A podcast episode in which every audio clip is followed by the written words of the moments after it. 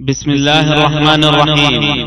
يسر شبكة الألوكة بالتعاون مع المكتبة المركزية للكتب الناطقة. أن تقدم لكم هذه المادة. تفسير سورة البقرة لابن كثير. وقال قتادة وكانوا من قبل يستفتحون على الذين كفروا. قال وكانوا يقولون إنه سيأتي نبي. فلما جاءهم ما عرفوا كفروا به. وقال مجاهد فلما جاءهم ما عرفوا كفروا به فلعنة الله على الكافرين. قال هم اليهود.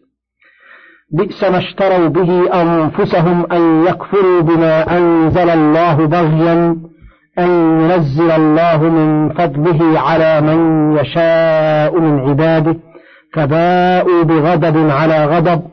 وللكافرين عذاب مهين.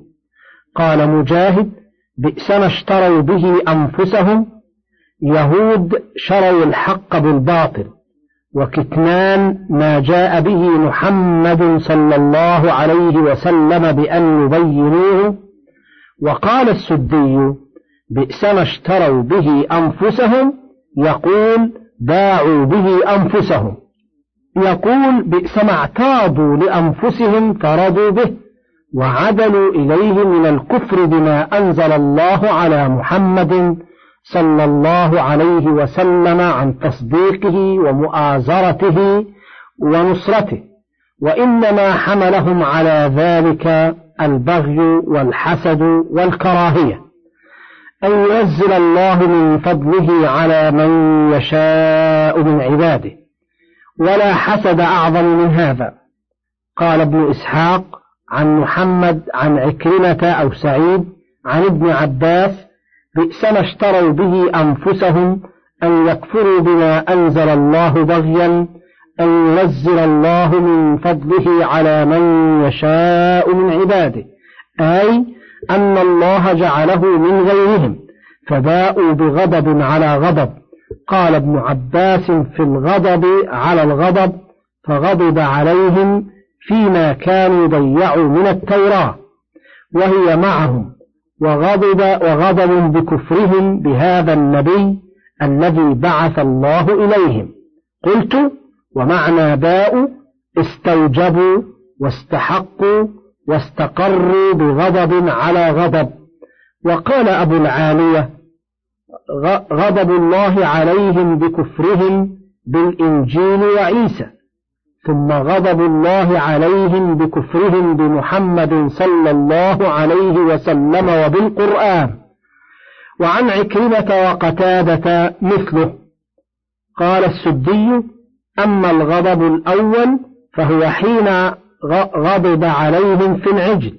وأما الغضب الثاني فغضب عليهم حين كفروا بمحمد صلى الله عليه وسلم. وعن ابن عباس مثله وقوله تعالى وللكافرين عذاب مهين لما كان كفرهم سببه البغي والحسد ومنشأ ذلك التكبر قوبلوا بالإهانة والصغار في الدنيا والآخرة كما قال تعالى إن الذين يستكبرون عن عبادتي سيدخلون جهنم داخرين.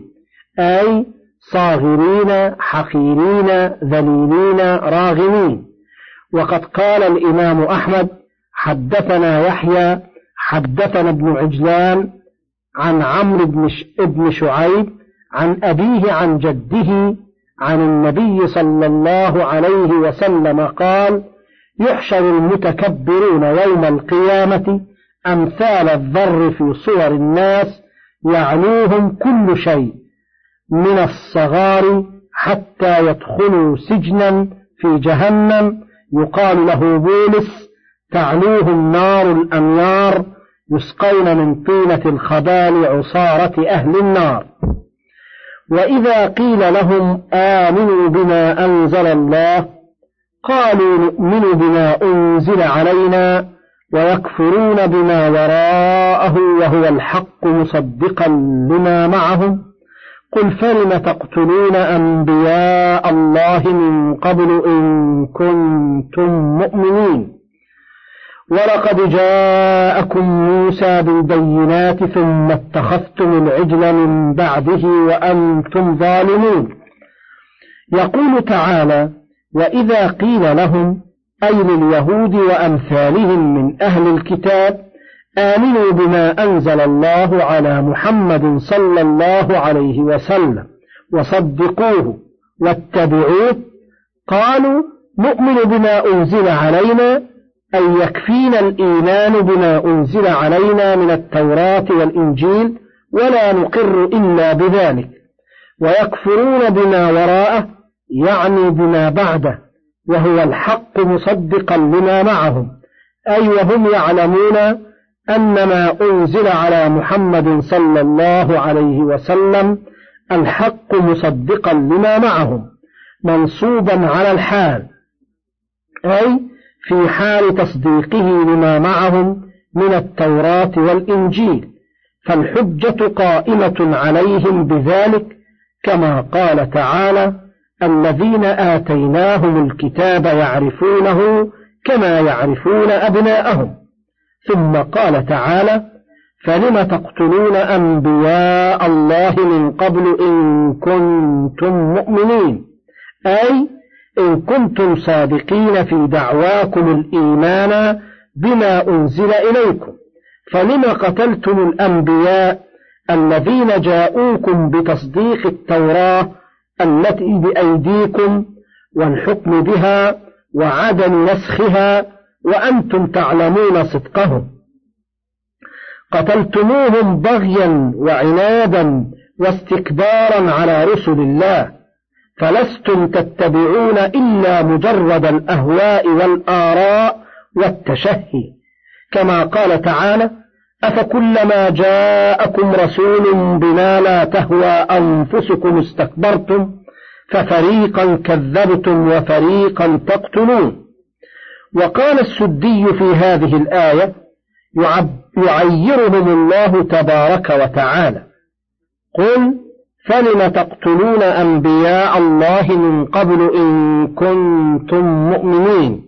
وقال أبو جعفر بن جرير قل يا محمد ليهود بني إسرائيل إذا قلت, إذا قلت لهم آمنوا بما أنزل الله قالوا نؤمن بما أنزل علينا لم تقتلون إن كنتم مؤمنين بما أنزل الله أنبياء الله يا معشر اليهود وقد حرم الله في الكتاب الذي أنزل عليكم قتلهم بل أمركم باتباعهم وطاعتهم وتصديقهم وذلك من الله تكذيب لهم في قولهم نؤمن بما أنزل علينا وتعيير لهم.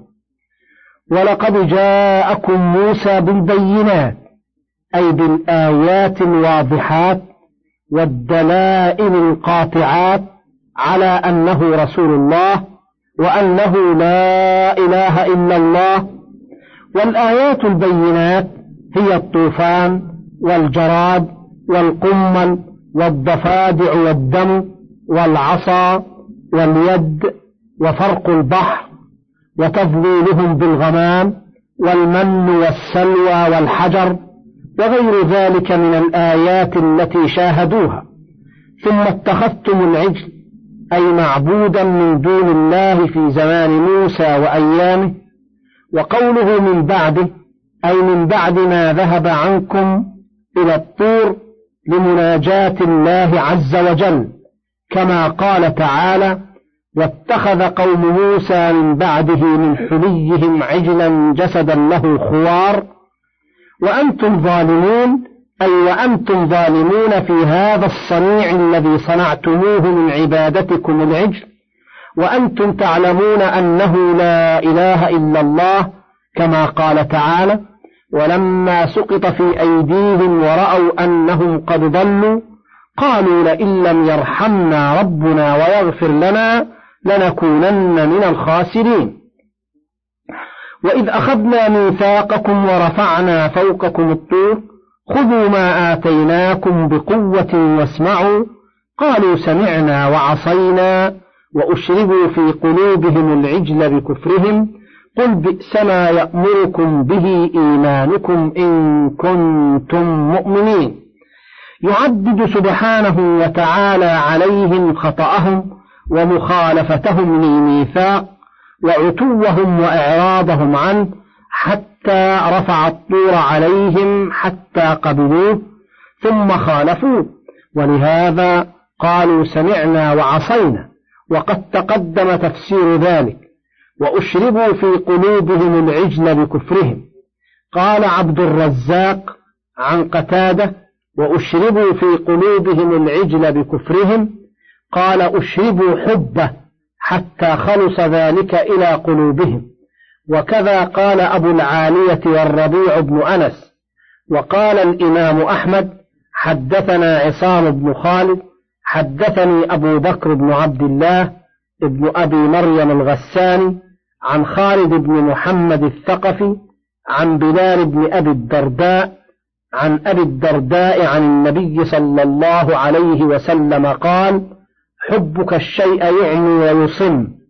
ورواه أبو داود عن حيوة بن شريح عن بقية عن أبي بكر بن عبد الله ابن أبي مريم به. وقال السدي أخذ موسى عليه السلام العجل فذبحه بالمبرد ثم ذراه في البحر ثم لم يبق بحر يجري يومئذ إلا وقع فيه شيء. ثم قال لهم موسى اشربوا منه فشربوا فمن كان يحبه خرج على شاربيه الذهب. فذلك حين يقول الله تعالى وأشربوا في قلوبهم العجل وقال ابن أبي حاتم حدثنا أبي حدثنا عبد الله بن رجاء حدثنا إسرائيل عن أبي إسحاق عن عمارة بن عمير وأبي عبد الرحمن السلمي عن علي رضي الله عنه قال عمد موسى إلى العجل فوضع عليه المبارد فبرده بها وهو على شاطئ نهر فما شرب أحد من ذلك الماء ممن كان يعبد العجل إلا اصفر وجهه مثل الذهب. وقال سعيد بن جبير وأشربوا في قلوبهم العجل قال لما أحرق العجل لما أحرق العجل برد ثم نسف.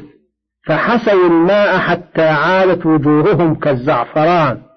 وحكى القرطبي عن كتاب القشيري أنه ما شرب أحد منه ممن عبد العجل إلا جن. ثم قال القرطبي وهذا شيء غير ما ها هنا لأن المقصود من هذا السياق أنه ظهر على شفاههم ووجوههم والمذكور ها هنا أنهم أشربوا في قلوبهم العجل. يعني في حال عبادتهم له ثم أنشد قول النابغة في زوجته عثمة تغلغل حب عثمة في فؤادي فباديه مع الخافي يسير تغلغل حيث لم يبلغ شراب ولا حزن ولم يبلغ سرور أكاد إذا ذكرت العهد منها أطير لو أن إنسانا يطير. وقوله قل بئس ما يأمركم به إيمانكم إن كنتم مؤمنين. أي بئس ما تعتمدونه في قديم الدهر وحديثه من كفركم بآيات الله ومخالفتكم الأنبياء ثم اعتمادكم في كفركم بمحمد صلى الله عليه وسلم. وهذا أكبر ذنوبكم وأشد الأمور عليكم. إذ كفرتم بخاتم الرسل وسيد الأنبياء والمرسلين المبعوث إلى الناس أجمعين. فكيف تدعون لأنفسكم الإيمان وقد فعلتم هذه الأفاعيل القبيحة من نقدكم المواثيق وكفركم بآيات الله وعبادتكم العجل من دون الله؟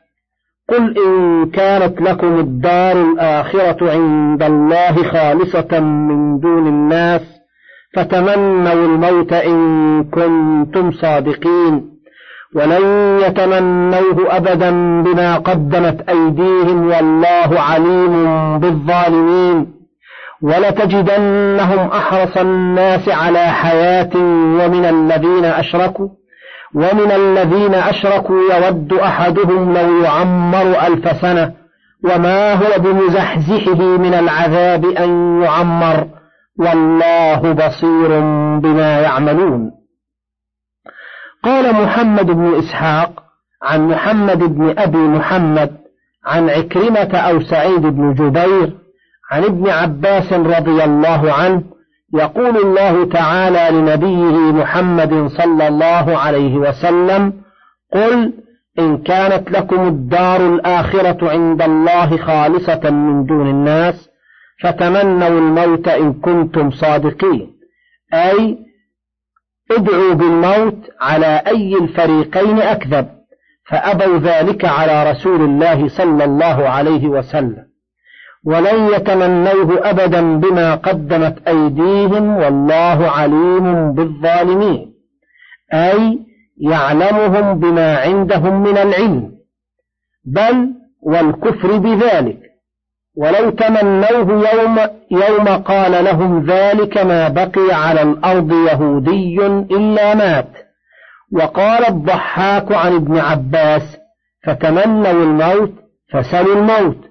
وقال عبد الرزاق عن معمر عن عبد الكريم الجزري عن عكرمة قوله فتمنوا الموت إن كنتم صادقين قال قال ابن عباس لو تمنى يهود الموت لماتوا وقال ابن أبي حاتم حدثنا أبي حدثنا علي بن محمد الطنافسي حدثنا عثام سمعت الأعمش قال لا أظنه إلا عن المنهال عن سعيد بن جبير عن ابن عباس قال لو تمنوا الموت لشرق أحدهم بريقه وهذه أسانيد صحيحة إلى ابن عباس وقال ابن جرير في تفسيره وبلغنا أن النبي صلى الله عليه وسلم قال لو أن اليهود تمنوا الموت لماتوا ولرأوا مقاعدهم من النار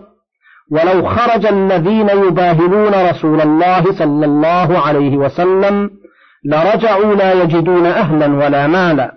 حدثنا بذلك أبو كريب حدثنا زكريا بن عدي حدثنا عبيد الله بن عمرو عن عبد الكريم عن عكرمة عن ابن عباس عن رسول الله صلى الله عليه وسلم ورواه الإمام أحمد. عن إسماعيل بن يزيد الرقي حدثنا فرات عن عبد الكريم به وقال ابن أبي حاتم حدثنا الحسن بن أحمد حدثنا إبراهيم بن عبد الله بن بشار حدثنا سرور بن المغيرة عن عباد بن منصور عن الحسن قال قول الله ما كانوا ليتمنوه بما قدمت أيديهم قلت أرأيتك لو أنهم أحبوا الموت حين قيل لهم تمنوا الموت أتراهم كانوا ميتين؟ قال لا والله ما كانوا ليموتوا ولو تمنوا الموت وما كانوا ليتمنوه. وقد قال الله ما سمعت ولن يتمنوه أبدا بما قدمت أيديهم والله عليم بالظالمين. وهذا غريب عن الحسن. ثم هذا الذي فسر به ابن عباس الآية هو المتعين وهو الدعاء على أي الفريقين أكذب منهم أو من المسلمين على وجه المباهلة. ونقله ابن جرير عن قتادة وأبي العالية والربيع بن أنس رحمهم الله تعالى. ونظير هذه الآية قوله تعالى في سورة الجمعة قل يا أيها الذين هادوا إن زعمتم أنكم أولياء لله من دون الناس فتمنوا الموت إن كنتم صادقين ولا يتمنونه أبدا بما قدمت أيديهم والله عليم بالظالمين. قل إن الموت الذي تفرون منه فإنه ملاقيكم ثم تردون إلى عالم الغيب والشهادة فينبئكم بما كنتم تعملون.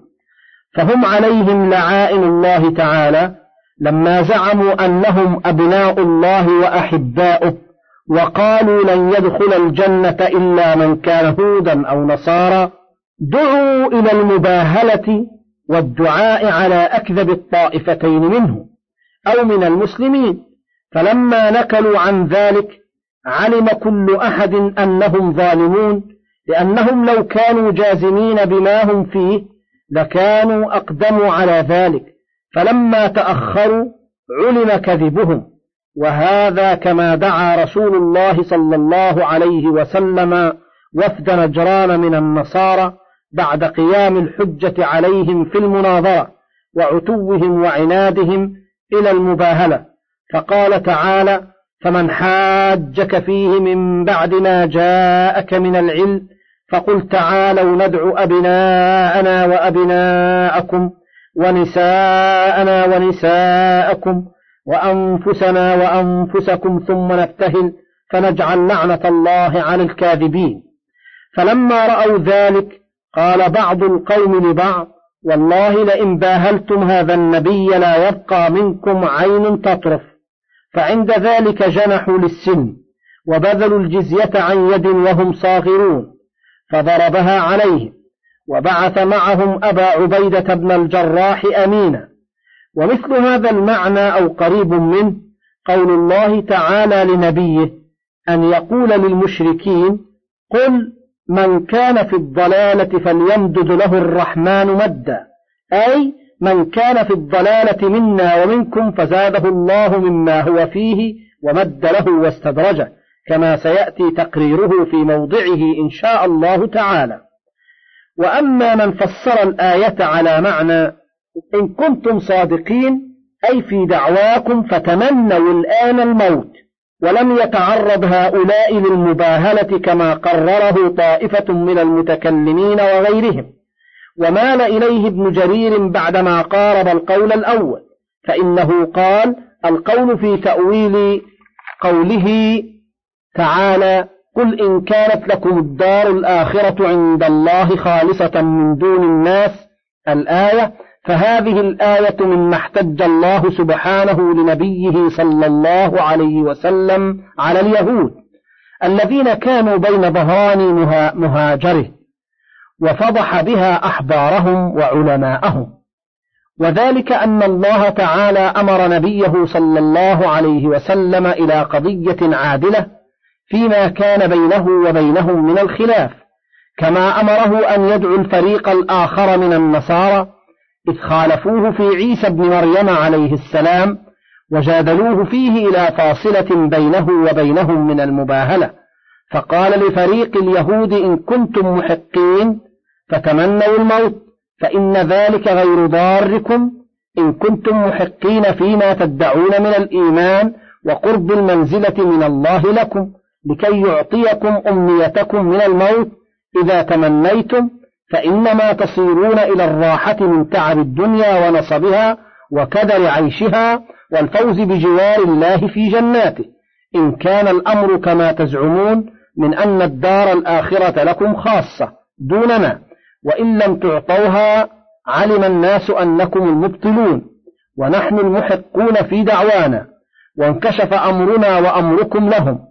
فامتنعت اليهود من الإجابة إلى ذلك لعلمها أنها إن تمنت الموت هلكت فذهبت دنياها وصارت إلى خزي الأبد في آخرتها.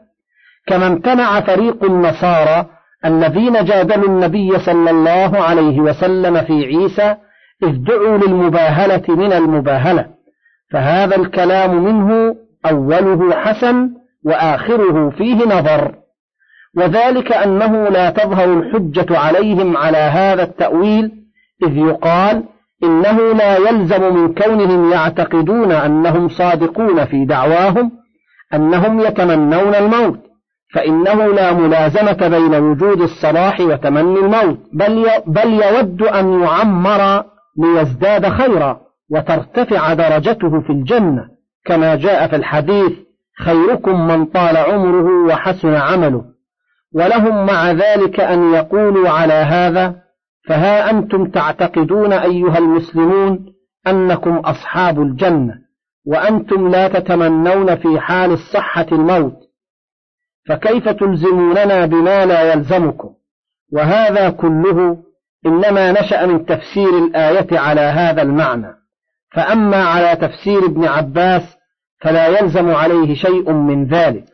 بل قيل لهم كلام النص. إن كنتم تعتقدون أنكم أولياء الله من دون الناس وأنكم أبناء الله وأحباؤه وأنكم من أهل الجنة ومن عداكم من أهل النار فباهلوا على ذلك. وادعوا على الكاذبين منكم أو من غيركم. واعلموا أن المباهلة تستأصل الكاذب لا محالة. فلما تيقنوا ذلك وعرفوا صدقه نكلوا عن المباهلة لما يعلمون من كذبهم وافترائهم وكتمانهم الحق من صفة الرسول صلى الله عليه وسلم ونعته وهم يعرفونه كما يعرفون أبناءهم ويتحققون. فعلم كل أحد باطلهم وخزيهم وضلالهم وعنادهم. عليهم لعائن الله المتتابعة إلى يوم القيامة. وسميت هذه المباهلة تمنيا لأن كل محق يود لو أهلك الله المبطل المناظر له ولا سيما إذا كان في ذلك حجة له في بيان حقه وظهوره وكانت المباهلة بالموت لأن الحياة عندهم عزيزة عظيمة لما يعلمون من سوء مآلهم بعد الموت. ولهذا قال تعالى ولن يتمنوه أبدا بما قدمت أيديهم والله عليم بالظالمين ولتجدنهم أحرص الناس على حياة أي على طول العمر لما يعلمون من مآلهم السيء وعاقب وعاقبتهم عند الله الخاسرة لأن الدنيا سجن المؤمن وجنة الكافر. فهم يودون لو تأخروا عن مقام الآخرة بكل ما أمكنهم وما يحاذرون منه واقع بهم لا محالة حتى وهم أحرص من, من المشركين الذين لا كتاب لهم. وهذا من باب عطف الخاص على العام. قال ابن أبي حاتم حدثنا أحمد بن سنان حدثنا عبد الرحمن بن مهدي عن سفيان عن الأعمش عن مسلم البطين عن سعيد بن جبير عن ابن عباس ومن الذين أشركوا قال الأعاجم. وكذا رواه الحاكم في مستدركه من حديث الثوري. وقال صحيح على شرطهما ولم يخرجاه. قال وقد اتفقا على سند تفسير الصحابي. وقال الحسن البصري ولتجدنهم أحرص الناس على حياة. قال المنافق أحرص الناس وأحرص من المشرك على حياة. يود أحدهم أي يود أحد اليهود كما يدل عليه نظم السياق. وقال أبو العالية يود أحدهم أي أحد المجوس وهو يرجع إلى الأول. لو يعمر ألف سنة قال الأعمش عن مسلم البطين عن سعيد بن جبير عن ابن عباس يود أحدهم لو يعمر ألف سنة قال هو كقول الفارسي ده هز إرسال يقول عشرة آلاف سنة. وكذا روي عن سعيد بن جبير نفسه أيضا. وقال ابن جرير حدثنا محمد بن علي بن الحسن بن شقيق سمعت أبي يقول حدثنا أبو حمزة عن الأعمش عن مجاهد عن ابن عباس في قوله يود أحدهم لو يعمر ألف سنة قال هو قول الأعاجم هز إرسال نوروز ومهرجان. وقال مجاهد يود أحدهم لو يعمر ألف سنة قال حببت إليهم الخطيئة طول العمر. وقال مجاهد بن إسحاق عن محمد بن أبي محمد عن سعيد أو عكرمة عن ابن عباس وما هو بمزحزحه من العذاب أن يعمر؟ أي وما هو بمنجيه من العذاب. وذلك أن المشرك لا يرجو بعثا بعد الموت فهو يحب طول الحياة. وأن اليهودي قد عرف ما له في الآخرة من الخزي بما ضيع ما عنده من العلم. وقال العوفي عن ابن عباس وما هو بمزحزحه من العذاب أن يعمر؟ قال هم الذين عادوا جبرائيل. قال أبو العالية وابن عمر فما ذاك بمغيثه من العذاب ولا منجيه منه. وقال عبد الرحمن ابن زيد ابن أسلم في هذه الآية يهود أحرص على الحياة من هؤلاء وقد ود هؤلاء لو يعمر أحدهم ألف سنة وليس ذلك بمزحزحه من العذاب ولو عمر كما عمر إبليس لم ينفعه إذ كان كافرا. والله بصير بما يعملون أي خبير بصير بما يعمل عباده من خير وشر. وسيجازي كل عامل بعمله. من فضلك تابع بقية المادة.